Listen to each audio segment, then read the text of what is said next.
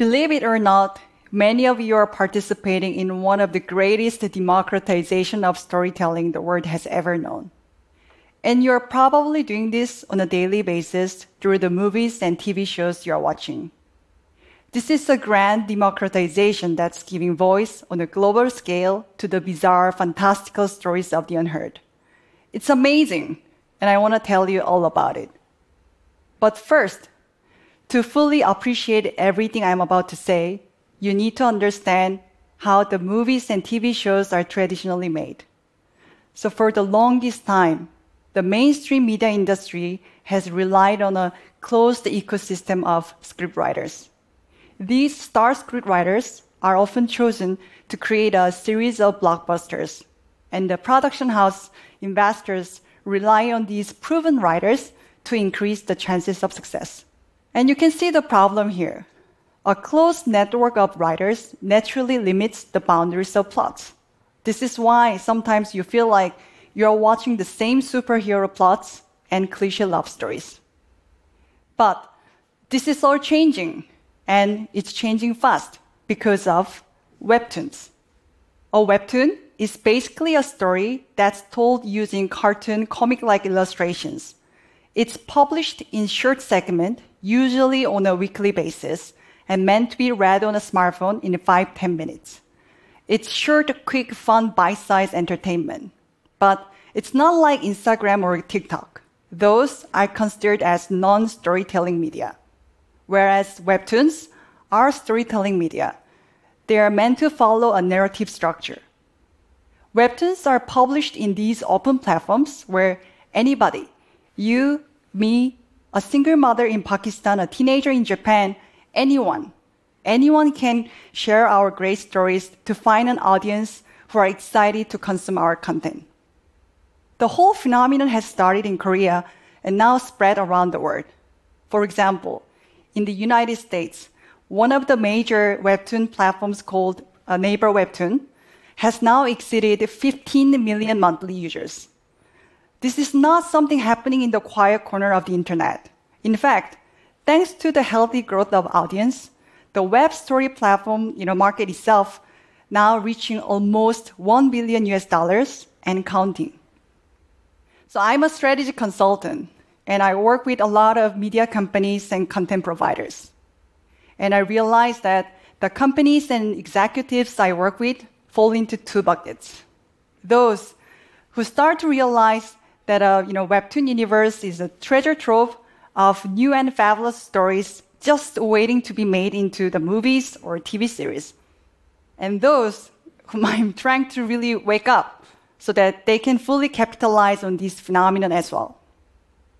So if you ask me to describe what a webtoon really is, I would say it's a multi-million-dollar megaphone for you and people like you. With the eyes of forward-thinking content producers who are turning to webtoons, it's easier than ever for the writer in you to become a blockbuster storyteller. Are you a Hellbound fan? What about Itaewon Class or Kingdom? They all started as webtoons. Actually, in 2021 alone, there were more than 24 TV series made based on webtoons aired across major TV channels and streaming media with big-time success. For example, Netflix's Hellbound is a story about people who find out when they are going to die and if they are going to heaven or hell. And there is an amazing plot twist to keep you guessing who's getting into heaven and who's, hellbound. Hellbound was originally rolled out as a webtoon in 2019 and 2020. Then Netflix picked it up, and when it aired last year November, it hit the top 10 most watched list. 사람의 자율성이 만든 법 체계가 정말 정의롭다고 생각하세요? Netflix also made DP. It's a story based on the writer's real-life experience in Korean military police. And, if any one of you are really wondering whether ordinary people can make big in the webtoon universe, you'll be happy to hear that, the writer of DP used to publish his webtoon under Ordinary Kim. The webtoon writers can make up to $150,000 in Korea a year, which is 5 times higher than the average income. This is usually based on the revenue split in between the writers and the webtoon platforms. And for those major ones, such as Ordinary Kim, who make a serial hits in webtoon and crossover content creations such as movies and dramas, I mean, they can make 10 times higher income or even more. You know what else I really love about the fact that the media industry is pulling stories from webtoons?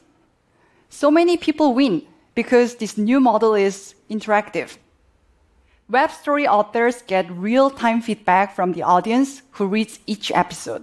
So the writers get better faster, and the media companies don't have to wait until after the show is made to see how it goes. This new model also helps with the media industry's notorious problem with diversity.